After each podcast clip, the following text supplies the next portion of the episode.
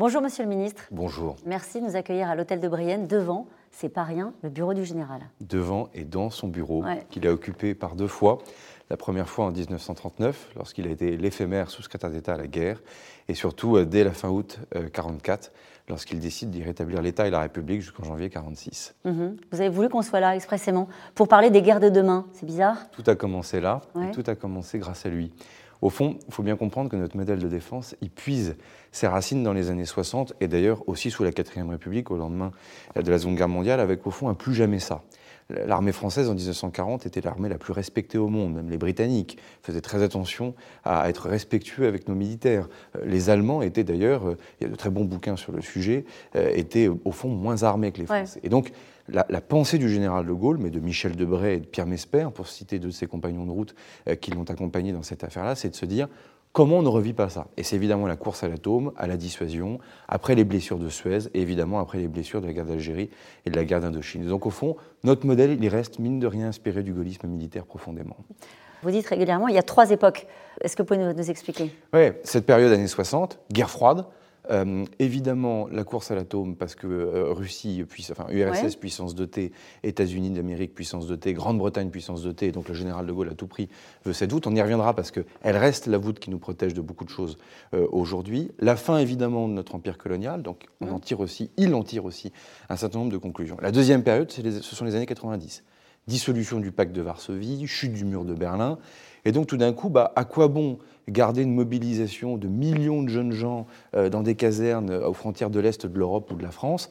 Bah, C'est la professionnalisation de nos armées, c'est la fin du service national, c'est aussi une, des décisions importantes sur la diffusion nucléaire, la fin par exemple du plateau d'Albion, pour mmh. donner cet exemple-là, et la reprise de quelques et essais pour terminer euh, notre programme de, simulation. C'est le deuxième grand moment.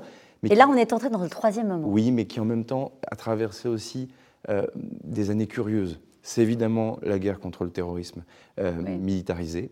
Et ça, au fond, c'est 11 septembre 2001, très très vite, on a cette période qui s'ouvre. C'est la guerre en Irak euh, avec euh, des circonstances particulières, j'y reviens pas. Enfin, c'est surtout l'Afghanistan. Et nous, nous en savons quelque chose.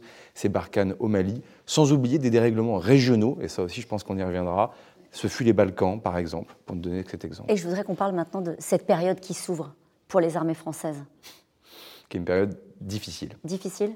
Difficile. Difficile pour les armées françaises ou pour difficile pour l'ensemble des armées occidentales, des démocraties parce qu'en fait, on va vers des champs de menaces qui sont de différentes natures. Déjà, la guerre d'hier n'est pas complètement euh, terminée, c'est le moins qu'on puisse dire, c'est ce qu'on voit en Ukraine. Et encore, ce n'est pas une guerre d'hier comme les autres, parce qu'elle se fait sous la voûte nucléaire de la dissuasion russe. Bon.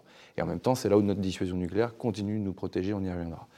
Malheureusement, on ne parle plus beaucoup de terrorisme. Or, on voit bien qu'au moment où je vous parle, vous avez au Mali, depuis que nous sommes partis, euh, au Burkina Faso, euh, malheureusement, j'ai bien peur qu'au Niger, on en prenne le, chemin, un centre de gravité du djihadisme mondial qui est en train de se réinstaller. On a, j'ai dû malheureusement enterrer trois de nos soldats euh, français qui sont engagés dans l'opération Chamal en Irak au début de ce mois. Donc, on a toujours un enjeu avec Daesh au Levant. On n'est pas débarrassé des menaces terroristes, c'est le mot qu'on puisse dire. Puis enfin, on a de nouveaux espaces qui se militarisent. Et ça, c'est la nouveauté, ce sont les sauts technologiques qui nous imposent en fait une dimension militaire nouvelle.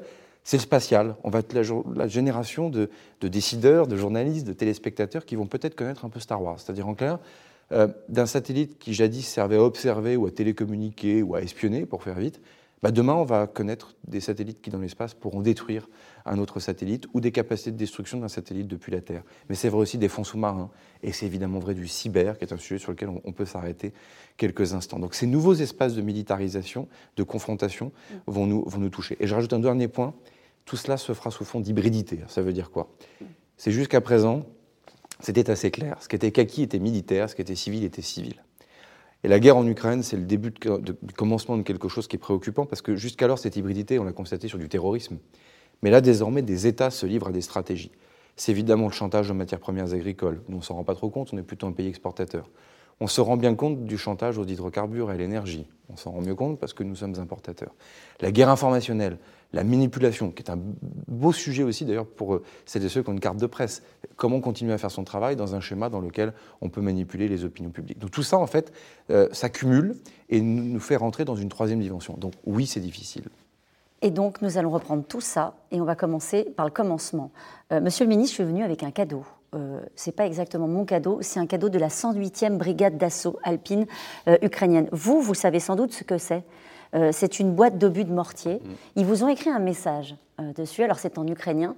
ils vous disent merci, merci à Emmanuel Macron, merci à la France, mais ils réclament davantage de munitions.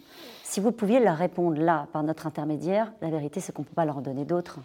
Bon, déjà, c'est assez émouvant parce qu'il faut bien voir que tout ça, c'est pas théorique et c'est mmh. évidemment très, très pratique. Et qu'au passage, pour nos téléspectateurs, ça fait partie des premières armes qu'on a données tout de suite mmh. parce qu'on est vraiment dans la, dans la défense de la ligne de front la, plus évidente. Oui, on est dans un moment difficile aussi sur euh, l'aide à l'Ukraine, euh, tout simplement parce qu'il euh, nous faut tenir dans la durée. On voit bien que ça va durer. Bon. Donc ça s'appelle l'endurance. C'est ça qui va être difficile. C'est ce que le président de la République a, appelé l'économie de guerre. C'est-à-dire qu'en fait, on ne peut pas continuer à prélever indéfiniment des moyens dans nos forces armées, sans quoi on va d'ailleurs nous-mêmes abîmer notre niveau de défense ou le niveau d'entraînement de nos troupes, pour faire vite. Et donc c'est pour ça que je vais aller à la fin du mois à Kiev et je vais emmener une demi-douzaine de patrons français euh, pour qu'ils puissent présenter à l'armée ukrainienne euh, des solutions. En fait, le plan est le suivant, c'est d'arriver directement à brancher l'armée ukrainienne sur notre industrie de défense. Là où depuis plus d'un an et demi, c'est le ministère des Armées euh, françaises euh, qui, par la décision de cession du président de la République, faisait justement ce tampon de stock, et c'est ce qui va nous permettre de tenir dans cette durée. Mais cette guerre-là a été un révélateur pour euh, les moyens de l'armée française. Le 7 juin 2023, vous êtes auditionné par une commission à l'Assemblée nationale et vous dites Je suis inquiet, parce que si on n'arrive pas à le faire pour l'Ukraine, aujourd'hui, je ne vois pas pourquoi on arriverait à le faire pour la France demain. Bien sûr. C'est-à-dire qu'à ce moment-là, vous, êtes arrivé il n'y a pas si longtemps, vous découvrez qu'en fait, on ne les a pas, les munitions. Alors en fait, je me permets d'être précis sur deux points. Un, déjà, beaucoup de sottises ont circulé, comme quoi l'armée française pourrait tenir seulement 15 jours. Oui, c'est faux. Euh, oui, parce qu'en, enfin, pour une raison assez simple, déjà, c'est qu'une partie de la protection de nos intérêts vitaux, elle est largement assurée par la dissuasion nucléaire, j'y reviens, mm. et on aura toujours moins de chars que les Allemands.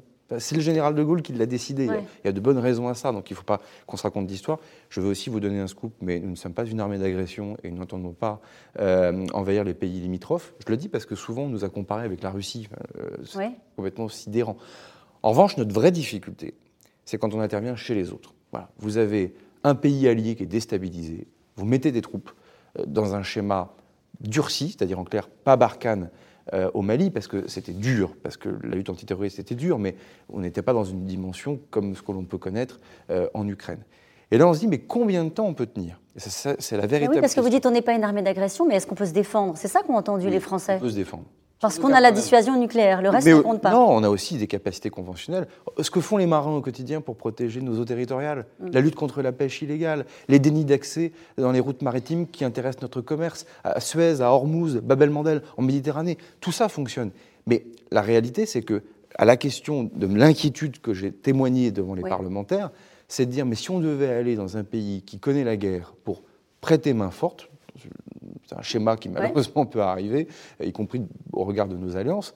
Combien de temps on est capable de durer en munitions? Et moi, ce que je peux vous dire, c'est qu'on a l'armée qu'il nous faut pour faire cela, les hommes, les femmes, les moyens, les soutiens, euh, services de santé, mmh. euh, etc ça sera mieux demain grâce aux 413 milliards que le président de la République a décidé. Enfin, la loi de programmation militaire. Exactement. Il faut bien aussi comprendre que ce que je vous disais sur les périodes font qu'il y a eu ces fameux dividendes de la paix, en disant le pacte de Varsovie est, dissous, il y a moins de menaces, donc on peut forcer les diminutions de crédit budgétaire. Et qu'est-ce qu'on l'a fait par le passé, ça? Énormément. Et vous l'avez, j'imagine, constaté lorsque vous êtes arrivé aux responsabilités. Un exemple tout simple. Un de vos prédécesseurs, Jean-Yves Le Drian, vous le connaissez bien, il avait annoncé la création en 2017 d'une filière de production de munitions de petit calibre euh, pour nos soldats. Mm. Euh, lorsque, quelques mois plus tard, avec l'arrivée du président Macron et de euh, Florence Parly, ce programme a été interrompu. Est-ce que c'est ce genre de décision-là c'était une autre époque, vous allez me dire. Est-ce que c'est ce, genre de décision-là qui nous coûte aujourd'hui? Alors, l'espèce, ce n'est pas le bon exemple, parce que si ça a été interrompu, c'est au bénéfice d'un programme encore plus urgent et plus important, notamment sur les obus de 155 mm. Pour le coup, euh, parce qu'entre le petit calibre et les obus de 155 mm, on l'a bien vu avec la guerre en Ukraine, on avait une urgence sur les obus de 155 mm. En tout cas, au-delà de l'exemple précis, vous avez raison. C'est qu'on a emmené trop loin justement les économies sur notre, notre modèle. D'autant plus que je le reprécise, de nouveaux bureaux, on fait tout ça en 100% français. C'est-à-dire qu'on n'est pas dans mm. un modèle comme nos alliés européens à devoir acheter sur étagère aux États-Unis, à être tributaire. Notre dissuasion nucléaire, 100% française. Notre artillerie, le canon César, 100% français. Demain, avec des coopérations avec euh, les Allemands, sans doute pour euh, les chars de nouvelle génération. Très bien, mais on est quand même dans un. Mais ce qui nous manquerait, le cas échéant, il faudrait qu'on l'importe? Il faudrait qu'on aille le chercher à l'étranger Il faut qu'on arrive à le produire. Et ce n'est pas du tout une critique sur nos industriels, puisque je suis leur ministre de tutelle et que je passe beaucoup de temps avec eux. C'est passé d'une logique dans laquelle on faisait uniquement de l'export et on générait pour des stocks des armées françaises à une logique où vous pouvez avoir une très forte attrition et donc une économie de guerre. Beaucoup ont critiqué le président de la République en disant Mais comment ça, économie de guerre On n'est pas en guerre? Ben non, enfin, on aide un pays en guerre. Et quand on explique à un pays en guerre qu'on n'est pas capable de livrer vite un certain nombre de, pièces détachées euh, pour faire l'entretien du matériel déjà donné ou de munitions, ben c'est que globalement, on n'est pas dans une logique de haute intensité. Ce qu'il faut bien comprendre, c'est que la haute intensité, c'est un tout, y compris qui emmène un morceau du, du monde civil, dont. Bien sûr, on l'a vu avec Starlink. Exact. Mhm. Par exemple aussi, euh, je parle beaucoup des munitions à l'ancienne, mais de fait, ça pose aussi d'autres questions. Donc en fait, c'est ça que je suis en train d'essayer de bâtir au-delà des 413 milliards d'euros, y compris avec les réservistes. Pourquoi je veux un réserviste pour deux militaires d'actifs? Parce que dans un schéma de haute intensité, il faut tenir. Et c'est vrai pour les femmes et les hommes, c'est vrai pour le matériel. Et donc c'est aussi, pardon, une bonne nouvelle pour nos industriels, parce qu'il n'y a pas de client à l'exportation qui voudra qui ne voudront pas non plus pardon, de la réactivité. Ça veut dire que depuis la crise du Covid, on sait qu'il faut avoir une, une production euh, franco-française parce que dans les situations de crise, on est incapable d'être solidaire. C'est ça que vous avez intégré Et vous avez raison de parler du Covid parce qu'au fond, la, vraie prise de conscience pour l'industrie de défense, avant même l'Ukraine, c'est le Covid. De s'apercevoir qu'avec le temps, on pouvait avoir quelques petites pièces détachées, peut-être pas importantes, mais qui venaient du fin fond de l'Asie du Sud-Est. Et ça, pour le coup, c'est pas acceptable. Donc il y a un plan de correction qui est en train d'être fait en ce moment. Et il y a des résultats. Vous voyez, le canon César, qui est un peu publicité, si on revient à nos amis ukrainiens, parce qu'on leur a pas complètement répondu. Le canon César, fallait 24 mois pour en produire un on va tomber pratiquement à 14 mois. Ça veut dire qu'on a gagné 10 mois de production sur un canon César. Ça, pour le coup, ce sont des, effets concrets de l'économie de guerre. Monsieur le ministre, c'est quand même curieux de dire on veut du 100% français, au moment où on entend le président de la République nous parler régulièrement de la défense européenne, du fait qu'il faille qu'on construise un char ou un avion du futur avec les Allemands. On a du mal, c'est pas facile. Euh, les leçons de cette guerre en Ukraine, c'est qu'au fond, on n'est jamais mieux servi que par soi-même et qu'il faut revenir à quelque chose euh, euh, national, on va dire en fait, franco-français. Les coopérations européennes ne peuvent fonctionner qu'elle respecte notre souveraineté. On va prendre l'avion du futur. Quoi qu'il arrive, l'avion du futur, le successeur du Rafale, pour faire très vite, hein, il emmènera la bombe nucléaire française. Donc il n'y a pas de schéma dans lequel l'avion du futur euh, n'est pas dans une maîtrise 100% française. Pour autant, pourquoi on le mène avec les Allemands? Bah, déjà parce que ça permet de diluer la facture, et c'est bon pour le contribuable, qu'on fait très attention à détourer ce qui est secret, et les Allemands n'ont pas accès à un certain nombre d'informations qui sont euh, particulièrement secrètes, et après on a des plateformes, des démonstrateurs qui permettent de mutualiser des coûts d'entrée de ces programmes, et ensuite en revanche on peut avoir des stratégies nationales qui peuvent diverger, ça on verra à l'avenir. Mais celles et ceux qui opposent les stratégies européennes et notre souveraineté, en général, ne donnent pas de solution à cela. Mm.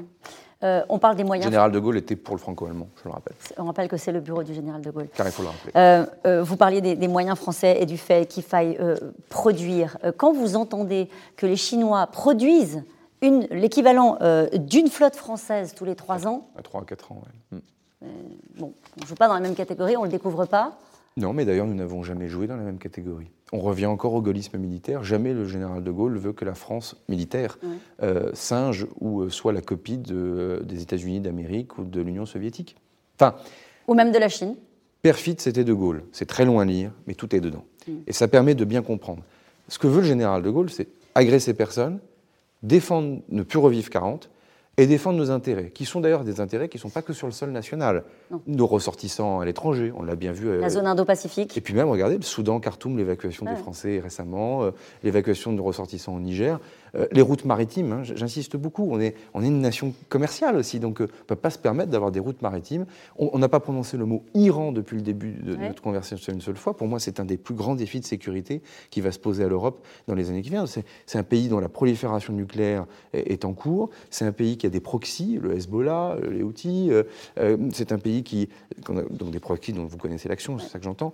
Vous avez des actions maritimes qui sont parfois particulièrement dures, violentes, avec les passes d'Aran, etc. Donc il faut bien regarder que non loin de nous, sans aller jusqu'à Taïwan ou à la Corée du Nord, qui est aussi notre sujet, on a des menaces de sécurité sous nos yeux qu'il faut traiter. Euh, est-ce que quand vous regardez ce qui a été fait malgré tout dans le passé et que vous regardez ce qu'on vit aujourd'hui, vous dites qu'il y a certains tournants technologiques qu'on n'a pas suffisamment pris? Euh, quand on voit par exemple le retard qu'on peut avoir euh, sur les drones, sur la façon par exemple dont on protège nos satellites dans l'espace, puisque c'est aussi là-bas que ça va se passer, sur les moyens qu'on a à disposition pour surveiller les câbles très stratégiques dans les fonds marins, est-ce que vous dites qu'il y a eu des décisions qui étaient des choix politiques où on a raté le coche? Oui, les drones, clairement. des trois exemples que vous donnez, c'est clairement les drones. Euh, mais j'ai été confronté à ça ici, hein, pour être honnête, mais y compris dans une certaine presse et y compris au Parlement. C'est dire que les 413 milliards d'euros, c'est fait pour remplir les hangars avec des chars pour gagner la guerre d'hier. Il est évident que si on demande autant d'argent aux contribuables à la nation française, c'est surtout pour financer les sauts technologiques du cyber, du spatial et des fonds marins, pour ne citer que ces trois-là la modernisation de la dissuasion nucléaire aussi, puisque par définition, elle est impactée par potentiellement demain, quid de l'intelligence artificielle, quid du quantique, euh, pour citer aussi ces deux mots-clés-là. Donc oui, les drones, c'est le, le, bon exemple pour moi d'un gros plantage, pour être très clair. Pour plein de raisons de conservatisme, ceux qui n'y croyaient pas, ceux qui avaient peur que ça allait remplacer les pilotes de l'armée de l'air, aujourd'hui tout ça paraît ridicule. Mais enfin, c'est clairement un gros plantage. Alors, en même temps, j'ai fait un choix que le président de la République m'a permis de faire, c'est de ne pas chercher à rattraper notre retard. Ça va vous surprendre. Oui, un peu, oui. C'est en fait de se dire qu'il faut faire le deuil d'une génération de matériel. Et se dire, plutôt que de mettre de l'argent du contribuable français, pour essayer d'avoir ce que les autres ont déjà. Exemple? Ah, Sur certaines catégories de drones sous-marins, par exemple. Euh, et, même sur euh, les drones de demain, les gros avions drones, euh, pour, pour, faire très clair, réutilisables en quelque sorte. Bah, vaut mieux prendre un rendez-vous en 2030-2031 passer euh, l'année 2024 à 2030 à financer une rupture technologique sur les drones, être leader sur une génération de drones français au début des années 2030, plutôt que de chercher à pédaler dans la smoule, pardon cette expression, et à rattraper ce retard. En revanche, je vous rassurer, sur d'autres euh, segments, on va prendre de l'avance. Lesquels? L'intelligence artificielle.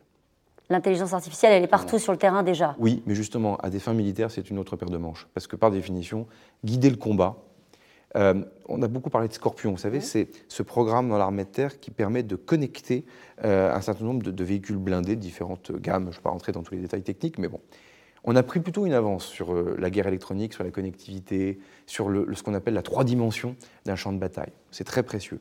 Mais enfin, on voit bien comment l'intelligence artificielle peut complètement guider le combat de demain différemment, y compris pour la planification d'état-major. Je ne parle même pas pour le combat aérien, pour ne donner que cet exemple. On voit qu'on peut guider des drones par essaim et même pour les soutiens. Pour comment on assure un soutien, y compris pour le service de santé des armées, optimal, etc. Donc sur l'IA, je ne fais pas d'annonce tonitruante sur le sujet, mais... Euh, allez-y. Bah, en fait, à la mode de la dissuasion nucléaire dans les années 60, où euh, Pierre Mendès France ou la 4ème République, mmh. puis le général de Gaulle ont confié à la direction des applications militaires du CEA des programmes secrets euh, de, liés à la dissuasion, soit pour la propulsion nucléaire, soit pour l'arme, euh, pour, pour, pour, les têtes nucléaires. Et bien en fait, moi, j'ai confié à la Direction générale de, l'armement, vous avez, je crois, interviewé Emmanuel Kiva, le, DGA, le fait de faire un plateau en lien avec la DGSE, très discret, sur l'intelligence artificielle pour nous faire des propositions. Tout ça est financé dans le cadre de la programmation militaire et nous permettre d'avoir des implications importantes. Sur le renseignement, par exemple, mmh. l'IA, l'intelligence artificielle, va être clé parce que on est parfois capable de récolter beaucoup de données par plein de canaux. Le sujet, c'est avoir suffisamment de personnes pour les analyser. Et c'est dommage de, manger tous vos équivalents temps plein, vos, tous vos agents des services pour faire uniquement de l'analyse, là où l'intelligence artificielle peut assister cette analyse. Ça, c'est très clé pour l'avenir. Mais par exemple, dans le spatial, euh, vous dites on ne va pas rattraper notre retard. Euh, on peut plus. Sur les drones sur les drones. Mm. Euh, mais sur le spatial, c'est trop tard euh, quand on voit que ce sont des agents privés euh, qui mettent en orbite des satellites et qui sont désormais capables, sur un terrain de conflit, de dire on coupe parce qu'on a, on a pris cette décision-là. Est-ce que ça fait partie des guerres de demain de se dire il va falloir aussi traiter avec des puissances privées? Oui, mais françaises. Je m'explique. Je suis moins pessimiste que vous sur le, sur le spatial à ceci près qu'on peut avoir un défi sur euh, les lanceurs, parce qu'on a un calendrier à tenir pour Ariane 6, etc. Mais paradoxalement, on n'a jamais eu autant d'argent et autant de disponibilité pour des applications spatiales. Et la bonne nouvelle, c'est qu'on a des petites entreprises françaises qui commencent à développer euh, des solutions 100% françaises. Et ça, ce que les Américains savent faire, on n'est pas plus idiots qu'eux, si je peux me permettre, nos entreprises savent le faire. En revanche, il y a une culture de ce ministère que je suis en train de changer. Arrêtez de ne croire qu'aux grands arbres, comme aurait dit Malraux. C'est-à-dire en clair le gros satellite en géostationnaire avec une durée de vie très très longue. On en aura toujours besoin. On vient de lancer un satellite qui s'appelle Syracuse. Il est de cette génération-là, de cette galaxie-là. En revanche, on voit bien que sur les constellations, sur les nanosatellites, sur, en, orbite basse, là va sans dire, là on a évidemment beaucoup de prototypes potentiels que l'on peut évidemment voir fleurir dans les années qui vont venir. Et donc au sein de la DGA, vous avez là aussi une petite équipe qui s'appelle l'Agence d'innovation de défense qui ne fait que ça. Hmm. Quand vous euh, faites le point sur les guerres de demain qu'on évoque à l'instant, qui ressemblent parfois aux guerres d'hier, hein, parce que c'est un, une hybridation entre euh, la guerre sur le terrain qu'on voit en Ukraine, avec aussi l'usage du cyber, euh, ce qui se passe dans l'espace sur les fonds marins, vous l'expliquez très bien. mais quand vous voyez ces menaces-là et des puissances qui sont désormais très dotées, très armées, un peu agressives, avec des affrontements qui ont lieu notamment dans la zone Indo-Pacifique de manière assez régulière, comment est-ce que vous évaluez notre rôle? Euh, notre puissance militaire, est-ce qu'on est encore une puissance militaire en capacité d'être entendue? Alors, pour nos propres intérêts de sécurité ou pour les autres? La question est importante. Mmh. Vous voyez ce que je veux dire? Oui. Pour les nôtres, si je le refais en un mot, puisque nous sommes une puissance nucléaire, le risque, c'est tout ce qui peut contourner la dissuasion nucléaire. Et le cyber en est un exemple. Vous avez, je sais, 300, 400 attaques cyber sur des hôpitaux en même temps. Il faut bien comprendre que le cyber, jusqu'à présent, c'est plutôt à des fins de criminalité, de rançonnage. Ça a commencé comme ça, la guerre Ça a commencé comme ça, exactement. Derrière, on voit bien qu'on a des stratégies cyber qui peuvent devenir étatiques. Les Russes, euh, excellents en la matière. Et puis on a aussi désormais la génération cyberterrorisme. C'est-à-dire que les actions terroristes telles qu'on les a connues, on pourrait les connaître euh, dans un terrain plus cyber. Donc ça, il est clair que c'est un des points d'effort, mais pas que pour le ministère des Armées, parce que ça part de l'antivirus de votre mairie euh, à installer sur l'ordinateur euh, jusqu'aux pare-feux les plus développés, à la souveraineté de nos data centers à, l'échelle nationale. Donc il y, a, il y, a, une manœuvre cyber pour notre puissance, la puissance française, qui est colossale. On n'est pas en retard mais on n'est pas en avance non plus parce que les sauts technologiques mm. vont très très vite, donc il faut continuer d'investir. Donc ça, c'est pour répondre à nos intérêts sur ce qui m'inquiète le plus en ce moment. Non, on est encore une puissance militaire. Il y a pas de pas une puissance moyenne. Non, on est doté. Mais pas que ça. Pardon de prendre cet exemple qui va vous heurter, mais ou qui peut heurter les téléspectateurs, mais je pense qu'il faut le dire. On est encore un des rares pays à accepter d'avoir des morts dans nos rangs. Je suis désolé de vous le dire comme ça, mais quelle démocratie en Europe accepte encore d'avoir des soldats morts pour lutter contre le terrorisme au Levant? Donc, c'est là où je fais aussi un virage. C'est que si on retient du travail que vous faites pour euh, votre émission que du techno, on va aussi passer à côté d'autres choses, qui s'appellent aussi la force d'âme. Et, c'est pour ça que je suis très dur sur la défense du bilan de Barkhane. C'est pour ça que je, suis mmh. très dur aussi sur ce que nous faisons au Levant. Et en fait, il faut bien comprendre qu'on a, on a des soldats qui n'ont pas peur du risque. Et pas parce qu'ils sont inconscients, mais parce qu'ils sont investis de la mission. C'est vrai aussi en mer. Vous m'avez parlé d'Indo-Pacifique.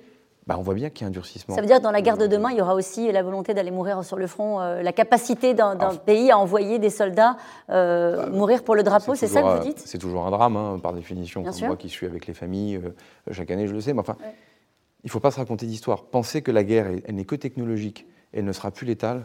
On pense à. Je ne sais pas si les soldats qui ont écrit le, le mm. message sur euh, ce tube sont encore vivants au moment où on se parle. Mm. Et, ça, il faut, faut, que notre société, pardon d'être un peu dur, hein, mais mm. il faut que notre société aussi s'interroge aussi encore sur la place de, du sacrifice que nos soldats euh, peuvent slash doivent faire. Ça veut dire, dans, ce que vous êtes en train de nous expliquer, que vous pensez que collectivement, on se dit, dans la guerre de demain, ce serait une guerre sans mort. Ce serait une guerre avec de l'IA, avec des drones à distance, avec des soldats qui seront cachés et qui, iront, euh, qui enverront des essaims de drones euh, sur des cibles. Ce ne sera pas ça, c'est ça que vous nous dites? En fait, ça sera les deux.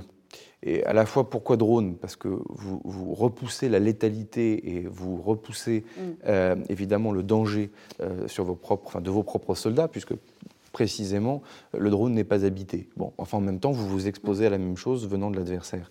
Et donc, par définition, euh, les champs de bataille vont à la fois être plus complexes, plus illisibles, donc plus technologiques, mais de là à, à penser qu'il n'en sera pas moins dangereux, c'est une erreur. Et donc, à la question, quelle est notre puissance militaire? Oui, parce que puissance nucléaire, on pourrait aussi parler du rôle du groupe aéronaval. Avoir un porte-avions n'est pas complètement mm. neutre pour un certain nombre de missions. Parce que aussi nous sommes fiables dans nos alliances. on n'en parle pas depuis le début, mais on ne peut pas déconnecter euh, la France de l'OTAN. Euh, et moi, je suis gaulliste, donc je suis pour une France forte et très autonome, mais dans l'OTAN, là où beaucoup maintenant, à l'extrême droite, à l'extrême gauche, nous font croire qu'en sortant de l'OTAN, on serait plus protégé. Là, pour le coup, c'est trahir la pensée du général, parce que ça n'a jamais été ça. Euh, on parle un peu d'Europe aussi. Les accords de défense, pourquoi on a une base aux Émirats arabes unis? Pourquoi on a une base en Jordanie? Pourquoi on a une base à Djibouti? Mais aussi parce que la France a donné sa parole pour garantir aussi des intérêts de mais sécurité. Mais on est face à des puissances, on, est face à des puissances qui ont peut-être pas ces scrupules, alors peut-être des alliances moins fiables, mais qui sont suréquipées et qui ont des démarches qui sont euh, parfois agressives. On le voit encore une fois avec la Chine, on peut parler aussi de la Corée du Nord, on peut parler euh, également de, la Russie. Euh, Mais sur les démarches frontales, c'est là où notre dissuasion nucléaire nous protège. Le risque, c'est l'hybridité, voire même les attaques sournoises, hypocrites. C'est en cela que, vous savez, c'est comme en 2001, D'aucuns disaient, mais euh, vous voyez, le 11 septembre, euh, les États-Unis d'Amérique, la, dissuasion nucléaire n'aura pas empêché le 11 septembre. Euh, la dissuasion nucléaire n'a pas vocation à traiter la menace terroriste. Donc en fait, c'est ça qu'il faut. Il faut repartir de la source de la menace, de la nature de mm. la menace, et elle donne aussi l'outil qui permet de la traiter. Et se protéger de cette hypocrisie, de ces attaques hypocrites. On pense à ce qui peut se passer, par exemple, quand on aveugle un satellite dans l'espace et qu'on fait un blackout sur un système bancaire. Ça fait aussi partie des scénarios qui sont imaginés. Et objectivement, plus les scénarios sont sournois, plus ils peuvent toucher une puissance nucléaire. Et quand vous n'êtes pas une puissance nucléaire, plus vous avez le risque d'avoir des scénarios plus frontaux, plus brutaux. C'est ce que je crois en tout cas. En résumé, la France sera-t-elle prête pour les guerres de demain, Monsieur le Ministre? Oui, on fait tout pour. En tout cas, il y a mm. une pression importante du président de la République. Je le dis parce que euh, de son âge, de, là où il est, euh, de, son histoire euh, aussi, de sa compréhension mm. du monde, il a beaucoup challengé les armées. On le sera parce qu'on a une industrie de défense qui a des capacités techno et, d'ingénierie. Mm. Franchement, ça. Pourquoi l'école polytechnique est une école militaire? Pourquoi un élève polytechnicien est sous-lieutenant dans l'armée française? C'est aussi pour cette raison-là historique. vous voyez, tout ça va nous être très utile dans les temps qui viendront. Et puis je le dis aux téléspectateurs contribuables, citoyens contribuables, oui, parce que ça coûte aussi un peu d'argent. 413 milliards pour 2024-2030. Alors, ça tombe bien parce que comme on le fait en 100% français, c'est aussi beaucoup d'argent qui revient dans l'emploi euh, français, dans l'industrie française, aux quatre coins du pays, outre-mer compris. Donc ça, c'est pas de l'argent qui part comme ça à l'étranger pour acheter du matériel, c'est pas, pas à blanc. Mais de fait, euh, j'appelle à la lucidité de nos compatriotes. Années 60, années 90, année 2020, on est dans un moment où ça va très très vite et ce sont les sauts technologiques. Et il n'y a rien de pire que d'acheter des Minitel et des fax pour faire croire au fond qu'on a préparé la guerre de demain alors qu'en fait c'était pour la guerre d'hier. Et on entre dans cette période-là qui est quand même, est-ce que vous le diriez comme ça, très incertaine, un peu en, rien angoissante. Elle l'est. Elle l'est. Les Français le ressentent. Oui. On a fait une campagne présidentielle, une élection présidentielle sous fond d'une guerre aux portes de l'Europe mm. avec une menace terroriste qui n'était pas terminée. Enfin, je veux dire, il euh, mm. faut, voir quand même ce que les Français. C'est marrant parce que vous revenez sur la menace terroriste. Enfin, c'est pas du tout marrant d'ailleurs. Euh, vous revenez systématiquement sur la menace terroriste. Très inquiet de ça. Oui alors qu'on n'en parle plus euh... Gérald Darmanin le fait, moi, je pense qu'on est deux responsables politiques encore en parler, parce qu'on est en charge de ça, et, Gérald Darmanin voit bien les, menaces dites endogènes, mmh. radicalisation individuelle, etc. Moi, je regarde davantage, évidemment, les menaces qui viennent de l'extérieur. Enfin, on a un soldat français euh, qui est tombé au feu dans un guet-apens de Daesh au début de, ce mois de septembre. Enfin, je veux dire, c'est pas il y a trois ans, c'est au début de ce mois de septembre. On pense ce qu'on veut de Barkhane. Enfin, moi, j'ai mon opinion, et elle est mmh. très positive. Euh, l'action des soldats français a été remarquable. on ne peut pas ne pas voir que dans la zone des trois frontières et au Mali, on a de nouveau une tentation de califat territorial, euh, non loin quand même de la Méditerranée et de la France. Enfin, donc, oui, je pense que le terrorisme, malheureusement, on n'en a pas terminé. Et pour le drame humain que cela suggère, sans parler des flux migratoires, en plus du réchauffement climatique que cela peut donner sur l'Europe. Merci beaucoup, Monsieur le ministre, de nous avoir reçus. Et euh, merci au général, du coup, qui était un petit peu là avec nous, puisque nous étions euh, dans son bureau. Merci à vous. Merci d'avoir écouté C'est dans l'air. Comme vous le savez, vous pouvez désormais écouter l'intégrale, mais aussi l'invité ou vos questions à nos experts. Tous ces podcasts sont disponibles gratuitement sur toutes les plateformes de streaming audio. Et pour le replay vidéo, c'est sur France.tv, bien évidemment. À bientôt.